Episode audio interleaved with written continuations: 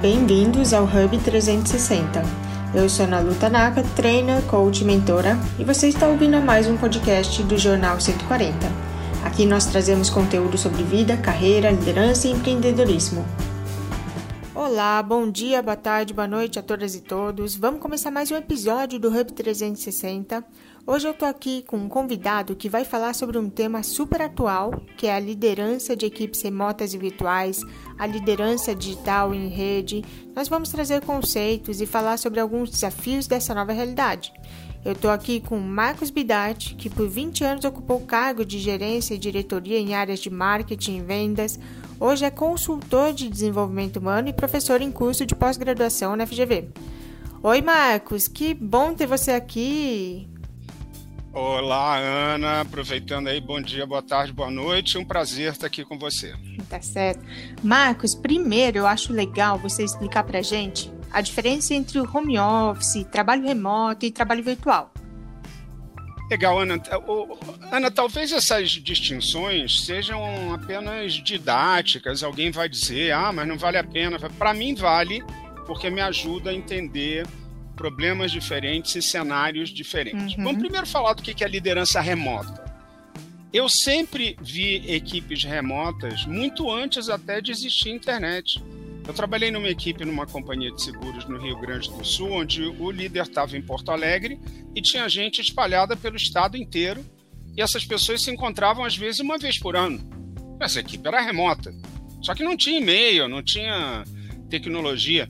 Gosto sempre de dizer para os meus alunos que o Pablo Escobar, o famoso narcotraficante, liderou a quadrilha dele durante um determinado período de dentro de uma prisão chamada La Catedral, uhum. sem tecnologia nenhuma. Ele usava pombo correio.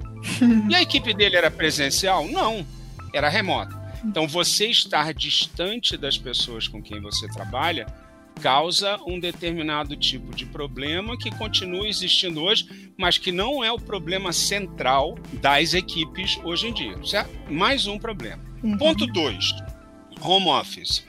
Nem todo trabalho à distância é home office. Então, tem gente que trabalha em casa, tem gente que trabalha num coworking, tem gente que trabalha à distância. Então, home office é muito legal a gente estudar porque é aquele tipo de trabalho de liderança que vem junto com os problemas do tipo, ah, meu filho está dentro de casa, minha mulher trabalha na mesa ao lado, também falando alto no computador, eu tenho que parar para preparar minha comida. Todos esses problemas, eu não vou entrar em detalhes, mas que estão sendo hoje em dia altamente discutidos. Problemas ligados a horários, é o chefe, é o líder que acordou às seis da manhã em vez de ir para academia, já te chamou para uma reunião no Zoom. Uhum. Então, tem, existe uma série de problemas ligados a essa questão do trabalhar em casa ou não. Mas o ponto inicial que eu queria então tocar com você é esse. O problema da distância é um problema de comunicação, é um problema de articulação entre as pessoas, mas não é esse que é o problema do século XXI. Ah, esse é um, um problema que já é bastante antigo e que você pode ter hoje em dia com internet, com não sei o quê, com bababá, uma equipe trabalhando longe mais hierárquica, burocratizada, com uma liderança autoritária, etc. Não é esse que é o principal problema para inovação, para transformação digital, etc. E sobre trabalho virtual? Eu classifico o trabalho virtual, você vai encontrar isso escrito assim em alguns lugares. Eu gosto de pensar assim: Trabalho virtual é aquele onde as pessoas não se encontram, trabalham à distância, mas talvez não venham a se encontrar nunca. Sabe, é o trabalho, por exemplo, é uma equipe forma. A, a minha cunhada trabalhava numa equipe virtual muito interessante. Ela trabalhava para o trabalha para uma firma de design finlandesa. É, a firma tem alguns funcionários lá na Finlândia, tem uma sucursal em Londres, uma sucursal em Portugal, uma outra pessoa trabalhando com uma equipe pequena em Buenos Aires, ela aqui e alguém na Ásia, acho que Hong Kong. Essas pessoas não se encontram nunca, não. Nunca, nunca se viram, né? Nunca se viram. Sabe? Se, se você trabalhar com a câmera fechada com um avatar lá na câmera, não vão saber se a pessoa da Ásia é um indiano de 60 anos ou um garoto coreano de 12. é verdade.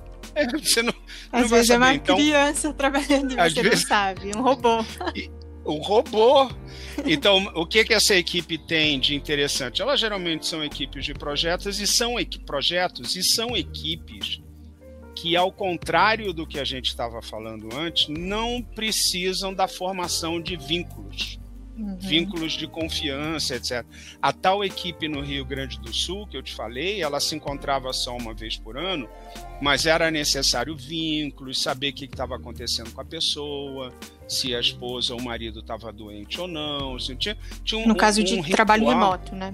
No caso de trabalho remoto. Tinha uhum. todo um ritual de formação de vínculo e de confiança que é mais forte do que nisso que é puramente virtual. Né? Entendi. Para mim, para minha definição, o virtual é isso. É... Eu acho legal mesmo separar o que é home office de trabalho remoto, que muitas pessoas ainda confundem. Inclusive, tem empresa que, na hora de divulgar, que é, faz questão de falar que é trabalho remoto, porque quando a gente fala home office, a gente quer, supõe que quer que a pessoa esteja em casa, trabalhando de casa. Agora, quando você fala que tá aberto, a vaga está aberta para trabalho remoto, a pessoa pode trabalhar do mundo de onde ela quiser, certo? Exatamente. Ah, não, você tocou, ainda bem que você tocou nessa nessa distinção, porque essa é fundamental, né? Ainda mais muita gente hoje em dia se diz assim, não, é, é trabalho remoto. É assim, ah, que legal, porque eu estava pensando em fazer uma viagem de seis meses para Barcelona e eu vou trabalhar de Barcelona. E às vezes a empresa não está pensando nisso, né? Hum, exato. A empresa está pensando que ela quer que você esteja uma vez semana no encontrozinho que é. tem não sei onde. Então, são todas essas pequenas. Eu acho que você agora foi num ponto super importante, Ana Lu, que é assim: é preciso fazer essas distinções para entender exatamente com que a gente está lidando, quais são as competências necessárias, quais são os recursos é, necessários, o uhum. que, que a pessoa precisa, não precisa, porque são coisas diferentes, né?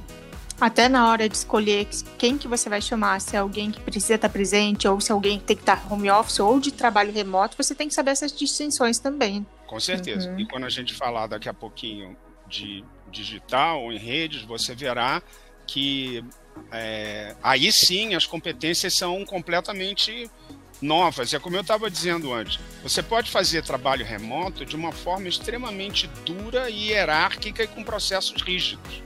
Não mudou uhum. nada. Eu acho até legal a gente já falar sobre o que é liderança digital, o que é liderança em rede. Vamos lá.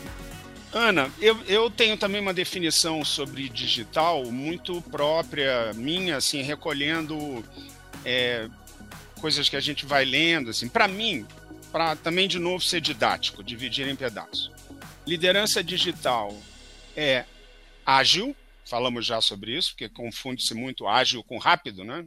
Ágil não é rápido. Ágil é uma metodologia, você conhece bem por acaso. Então, uma uhum. liderança ágil, extremamente conectada, extremamente cooperativa e dentro lá dos princípios do ágil, ela é uma quarta coisa, é extremamente focada em criar coisas ouvindo o tempo todo o cliente, tendo clareza absoluta das necessidades do cliente e de como ela vai mudando. E além disso, é uma liderança horizontalizada, né?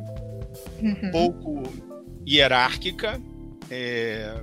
e vamos falar também já já em seguida e em rede. Então, o que é o ágil? Para focar na primeira palavra, algumas características. Por que uma liderança ágil? Porque é um líder que favorece as interações entre as pessoas e não o bom andamento dos processos. Não quer dizer que você não tenha que ter processos e processos de qualidade, mas a, entre você fazer com que as pessoas interajam, fazer com que elas criem conexões novas, que é a história do conectado, ou fazer andar tudo certinho, a primeira coisa para esse líder vai ser mais importante. Então, uhum. Então, interação à frente de processos.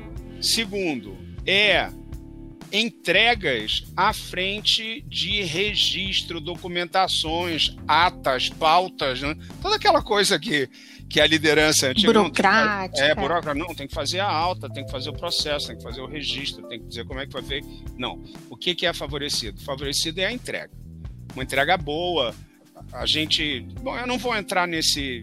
Fala muito rapidamente. O, o, recentemente, a Caixa Econômica Federal lançou um aplicativo para sacar o FGTS e, dentro desse conceito de produto mínimo viável, lançou rápido demais com problemas de segurança enormes.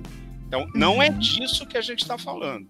Não é ser rápido, ser ágil, fazer. Não, é fazer com o mínimo de garantia de qualidade, mas privilegiando a entrega.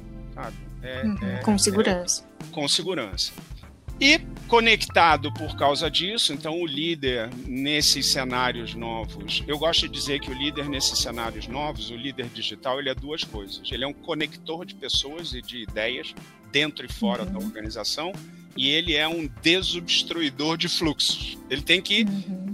Tirar os problemas da frente. Tem que ser um servidor mesmo da equipe. Ah, não tem tal recurso. Ah, o problema é esse recurso. Vou conseguir. Está aqui. Então ele é a pessoa que anda na frente ou anda atrás, tirando entraves do caminho para a equipe poder funcionar bem. E Legal.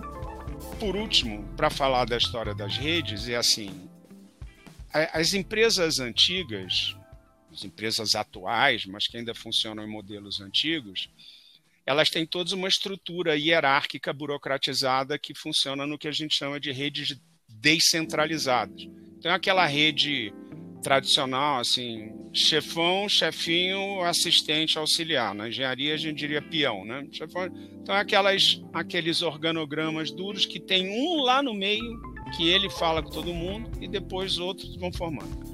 A rede do século XXI, que foi proporcionada aí pela internet, por uma série de aplicativos, etc., é uma rede onde todo mundo pode falar com todo mundo. E o líder precisa se acostumar com isso. Ele precisa incentivar a equipe dele a falar com todos dentro e fora da organização. Aquele líder que vai trabalhar assim, dizendo assim: antes de fazer tal coisa, tem que falar comigo esse, esse não é o líder do século XXI. É, porque como você falou, a maioria das empresas hoje tem um formato descentralizado, não é centralizado, é descentralizado, então a gente, se a gente imaginar, a gente tem vários núcleos que ficam interligados, que são interligados por esses chefinhos, que esses chefinhos, chefões, né? Mas ainda a gente precisa de equipes mais dinâmicas e menos hierarquizadas. Igual você falou, todo mundo tem que conseguir falar com todo mundo para ser mais ágil. Né? Então, para você, Marcos, quais são os primeiros passos que as, as empresas precisam dar para começar a trabalhar com essa distribuição em rede?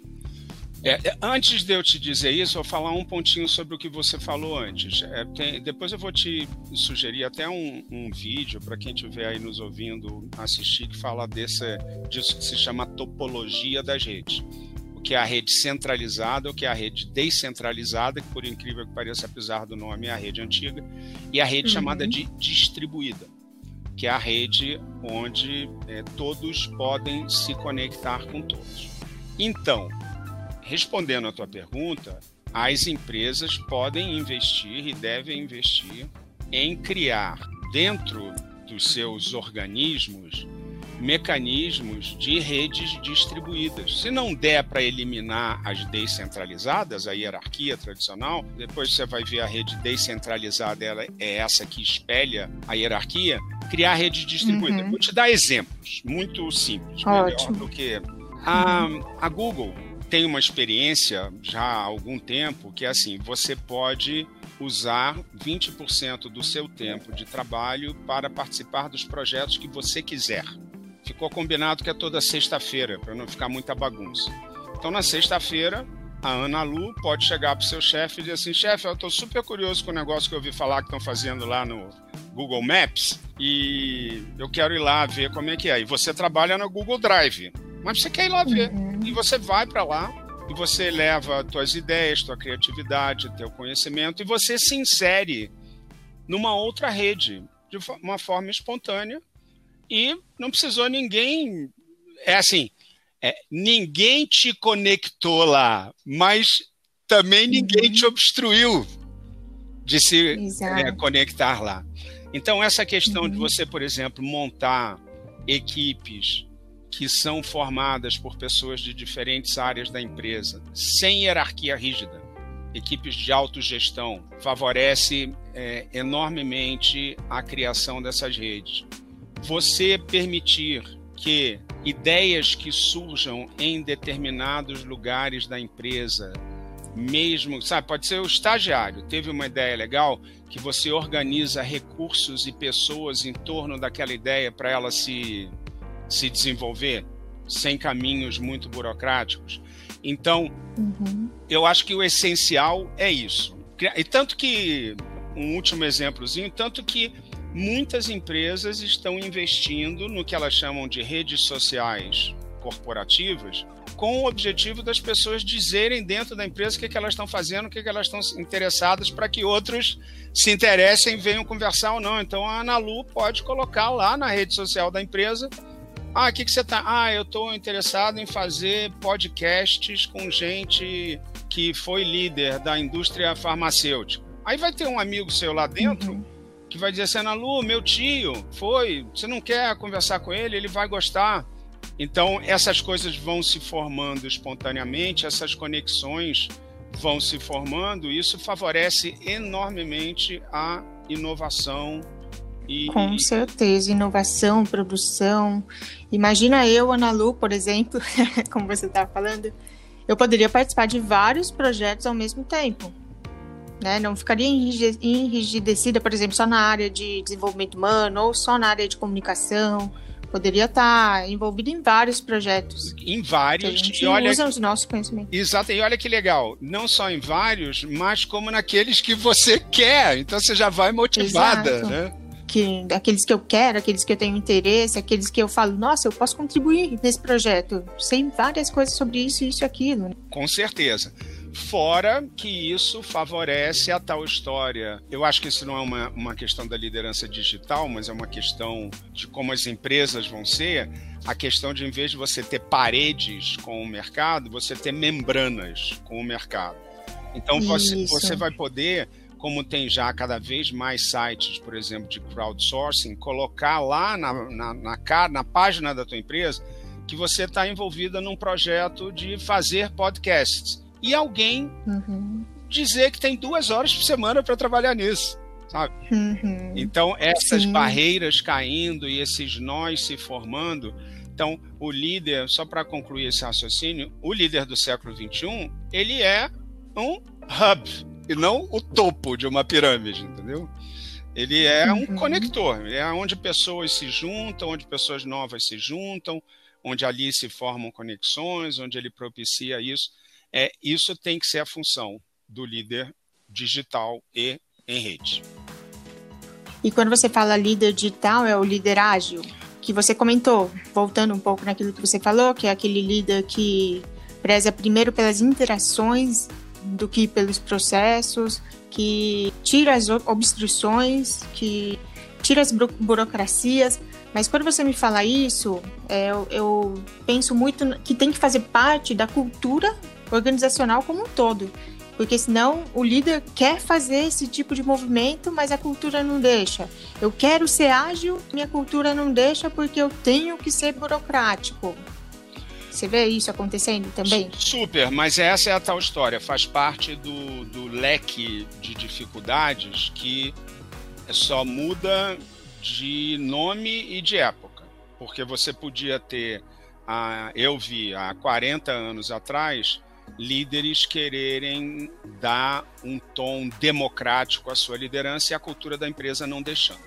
Barrar, né? Barrar. Então, essa questão, hoje em dia se usa a expressão aí a gostosa do fit, né? A, essa, fit cultural. É. é. essa história do fit, de como o líder gostaria de trabalhar e de ser, e, e a cultura da empresa é muito dura. Eu, eu acho que eu já te contei essa história. Uma vez eu trabalhando numa grande é, seguradora, eu não vou dizer o nome, surgiu um, um, projeto grande de inovação, a gente tinha que trazer ideias de produtos novos. Aí eu, eu, numa reunião, levei uma ideia de um produto que eu achei que era maravilhoso. Veio, depois o mercado veio até fazer os chamados é, seguros é, multirisco Falei daquela ideia, etc. Aí um diretor olhou muito sério para mim e falou assim: Mas aonde isso já foi feito antes? A reunião era de inovação, você chega uma ideia nova e o cidadão quer saber aonde já foi feito. Você Exato. nunca mais traz uma ideia, né? Exato. Né? Então, essa história da, da adequação. Pior é que acontece muito isso, né, uhum. Marcos? A, a empresa quer inovação, mas também não dá espaço para inovar e não dá espaço para o erro. É, quer inovação, mas quer certeza. Impossível, não, não vem junto, né? inovação e certeza. Quer certeza né? e só acerto, exatamente. Isso, exatamente. Tá, legal. E para você, falando tanto de liderança digital, de, de liderança virtual, quais são os principais desafios da liderança das empresas em si? Bom, eu acho que tem, tem vários, né? mas eu vou te dizer duas duplas de desafios. Uhum. Eu acho que o primeiro é, nessa história, da conexão, do uso de tecnologia, etc., é você entender que isso tem um lado que eu chamo de hard, um lado tecnológico, um lado processual, um lado de como é que usa, e tem um outro lado que é o lado que continua sendo importante, soft, sensível, é, subjetivo, perceptivo. Vou te dar um exemplo muito bobo. Você abre aí a telinha, se a gente não tivesse fazendo podcast sim com várias telinhas aqui abertas, você abre um, um, um sistema desses qualquer e ficam lá 49 pessoas na tua frente. Tem um lado do Zoom ou do Teams, etc., que é hard. É como é que abre o chat, como é que mexe aqui, como é que fala com não sei quem. É... Agora, tem um lado que é conseguir olhar para aqueles 49 rostos ali na tua frente e dizer assim: putz, tô achando que a Ana Lu tá não tá legal, tá preocupada, tá tensa, tá. O que, que será? Vou anotar aqui, vou falar com ela depois. E falar, entendeu? Porque não é, não é só. Então, manter essa sensibilidade, essa subjetividade, né? essa reflexividade num ambiente rápido, tecnológico, digital, é um dos desafios. Exato, porque é o que a gente perde quando a gente tinha aquela conversa de corredor, quando a gente podia entrar na sala, bater na, na porta, entrar na sala, perguntar como que as pessoas estão, ou estão precisando de alguma coisa, né? Exatamente. Eu, eu gosto de dizer que a gente, antigamente, em muitos cenários, liderava olhando por cima do ombro, entendeu? Ia lá, na, passava perto e assim, ah, deixa eu ver o que, que você está fazendo, nossa, que legal, ah, faz isso, passa depois na minha sala e vamos conversar disso. Então agora não tem mais o por cima do ombro. O por cima do ombro tem que ser em termos de processos dentro de determinadas ferramentas e em termos de contato humano, em ligações individuais, em buscar a pessoa num horário à parte, em bater um papo, dizer assim, ah, vamos tomar um cafezinho virtual, então faz aí o teu café que eu vou fazer o meu e vamos estar ó, cada um de um lado para dar Nossa, uma pessoalidade maior um pouquinho. Isso é um grande desafio.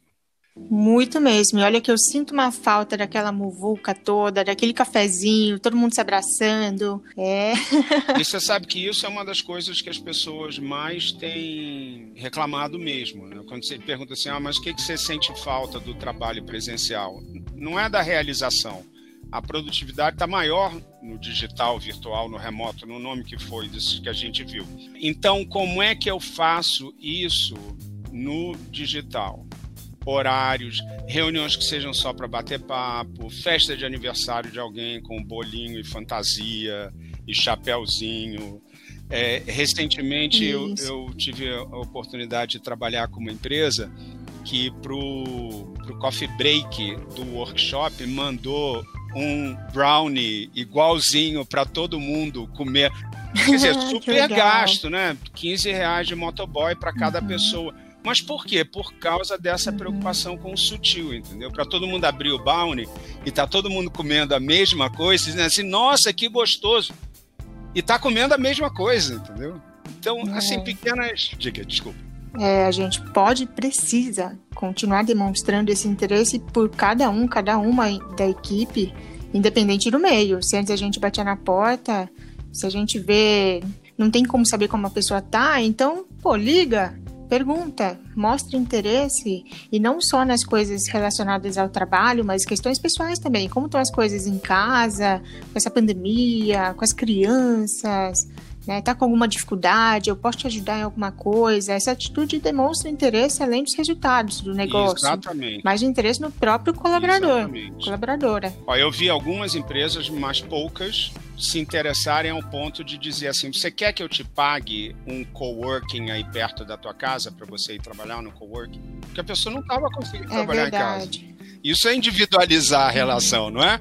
Vai trabalhar em casa. É uhum. não vem para cá porque não tem aqui. Mas aonde vai trabalhar, né? Super importante. É importante manter a porta aberta, vamos dizer assim, mesmo nesse meio remoto, virtual, mostrar que as pessoas podem entrar em contato, seja por e-mail, mensagem, pode ligar. O líder também tem que se mostrar à disposição. Pra, pode ligar, pode marcar reuniões virtuais, precisar conversar, vamos conversar porque eu acho que a gente ainda está se acostumando nesse sentido, ah, será que eu ligo? Porque antes era só eu ver se ele está ocupado ou não, se ele pode falar ou não. então, né? Ana, uma, uma última coisinha que, que é importante lembrar disso. Acho que o líder tem que também desenvolver a competência de entender, no meio dessas ferramentas todas de trabalho que existem, o que, é que ele precisa realmente ter contato com a equipe, fazer reunião, porque reunião continua sendo. Uma das grandes reclamações sobre o mundo digital e remoto é o excesso de reuniões. Ficou fácil fazer reunião. Uhum. Ficou fácil colocar 40 pessoas numa reunião que antigamente iam seis. Uhum. Ah, não, chama o cara de Recife, é. de Porto Alegre, ou de Goiânia, ou de não sei quem, chama todo mundo. Então, essa clareza assim, do que, que você pode fazer com ferramentas como Trello, Mural, Miro, é, Google Jamboard, Google Drive, etc., documentos colaborativos e trabalhos colaborativos, e isso ficou super importante para o líder também, entender o que, que ele pode fazer sem estar junto com as pessoas ao mesmo tempo. Né? Porque uma reunião de Zoom uhum. é uma reunião que a gente chama de síncrona. Ela está acontecendo, eu estou aqui. O nosso podcast agora é síncrono. Mas talvez uhum. ele pudesse ser feito, não ia ser tão vibrante, tão vivo, mas em horários separados. O que para as equipes, hoje em dia, é muito importante. E a gente também tem que pensar que dá a possibilidade de trabalhos em diferentes, como é que fala? Horários. Por exemplo, os filhos às vezes não estão na escola, ainda mais mesmo no cenário de pandemia ou sem pandemia. Dá opções das pessoas escolherem os melhores horários que elas querem trabalhar. Você vê isso acontecendo Eu mais Eu acho também? que vejo acontecendo mais nas equipes mais avançadas, e, e, com mais criatividade, de saber distinguir assim, que uma reunião que precisa de muita criatividade tem que estar todo mundo junto. Mas se é uma reunião para dizer assim, ó, uhum. ah, eu quero cinco ideias de cada um de vocês para a gente melhorar ou não sei o quê. Precisa juntar todo mundo ou eu abro lá um Google Jamboard ou um mural, aqueles mecanismos de post-it do, do mural ou de qualquer outra ferramenta e as pessoas colocam suas ideias lá e eu olho depois. Aí cada um entrou na hora que precisava. Você não precisou deixar de levar teu filho no colégio, o outro não precisou deixar de fazer exercício físico, não teve, cada um colocou no seu momento. Aí há líderes que dizem assim: "Não, mas eu preciso de todo mundo junto, porque aí fica mais criativo". Legal. Legal, chama todo mundo, não tem problema, não é que agora uhum. pensa antes saber quando precisa e Exatamente. quando não precisa. Quando fazer esse, essa liderança de forma síncrona ou assíncrona. Exatamente. Certo? Usa lá a metodologia do famoso Ishigawa, sabe? Os cinco porquês. Ah, por que, que eu vou fazer essa uhum. reunião? Ah, porque eu preciso da equipe toda junto. Por que, que eu preciso da equipe toda junto? Ah, uhum. Ah, porque eu quero informar. Por que? Reunião por exemplo. Tenho trabalhado muito. reunião que é feita para informar uma reunião do século XIX. Exato, falando de comunicação, por é. exemplo, o pessoal não sabe como e quando usar cada e-mail, quando que eu uso e-mail, quando que eu uso mensagem, quando que eu faço uma reunião, uma conferência virtual mesmo. Eu tenho uma regra, Marcos, que eu falo assim. Ó, eu gosto de usar a regra do, das cinco frases para e-mail. Se você não consegue escrever um e-mail em cinco frases ou menos, liga para a pessoa para fazer pergunta, esclarecer algumas coisas na hora que vai evitar aquela troca infinita de e-mail e economizar Eu tempo. Acho... Mensagem de texto é mais para compartilhar informações pontuais, fazer perguntas pontuais, atualizações rápidas. Conferência é só quando precisa mesmo de todo mundo. De obter a opinião geral. E olha que depende quando precisa de interação, porque mesmo a opinião geral a gente consegue de outras formas. É, certo? eu acho a tua regra ótima. Vou passar a aplicar. A minha era um pouquinho diferente. Era assim, ela escreveu um e-mail, depois ler de novo e me perguntar uhum. assim: será que a pessoa vai entender isso? Aí eu olhava assim: não, não vai entender. Ah, então. Boa. Vai, entender, porque tem um monte de poréns, de vai para cá, de vai para lá. Se acontecer isso, não vai. Mas o legal, Ana Lu, é que hoje em dia você tem uma série de ferramentas do tipo. vou citar uma é, que eu acho muito interessante, chama o Loom. Você conhece o Loom? O Loom é um, uma ferramenta de captura. Já muito é, de boa captura de tela, etc. Então, eu, em vez de mandar um e-mail para você, eu posso mandar uma mensagem daquela do Jetson, sabe? Mandar um, um, uhum. uma mensagem gravada, é, falando e você me vendo, que eu mostro a tela, mostro os documentos. Então, esse tipo de. Você consegue mostrar o caminho que você está fazendo Exatamente. na rede, junto com a sua fala ao mesmo tempo, como se você, como se você estivesse do lado Exatamente, da pessoa. Exatamente, né? marcando né? com amarelinho as coisas. Então, então tem é isso o líder tem que aprender e tem hoje em dia e não pode lidar com isso do tipo, ah, eu não gosto de tecnologia. Então assim, tem que ser um brinquedo. Eu gosto de dizer Vai ter isso, que se acostumar. Eu gosto de dizer para as pessoas que eu trabalho, em empresas, etc., assim, os mais velhos, eu digo assim: olha, você há 40 anos atrás falou que não ia mandar e-mail. Aposto. Aí as pessoas riem. é verdade. Entendeu? É verdade.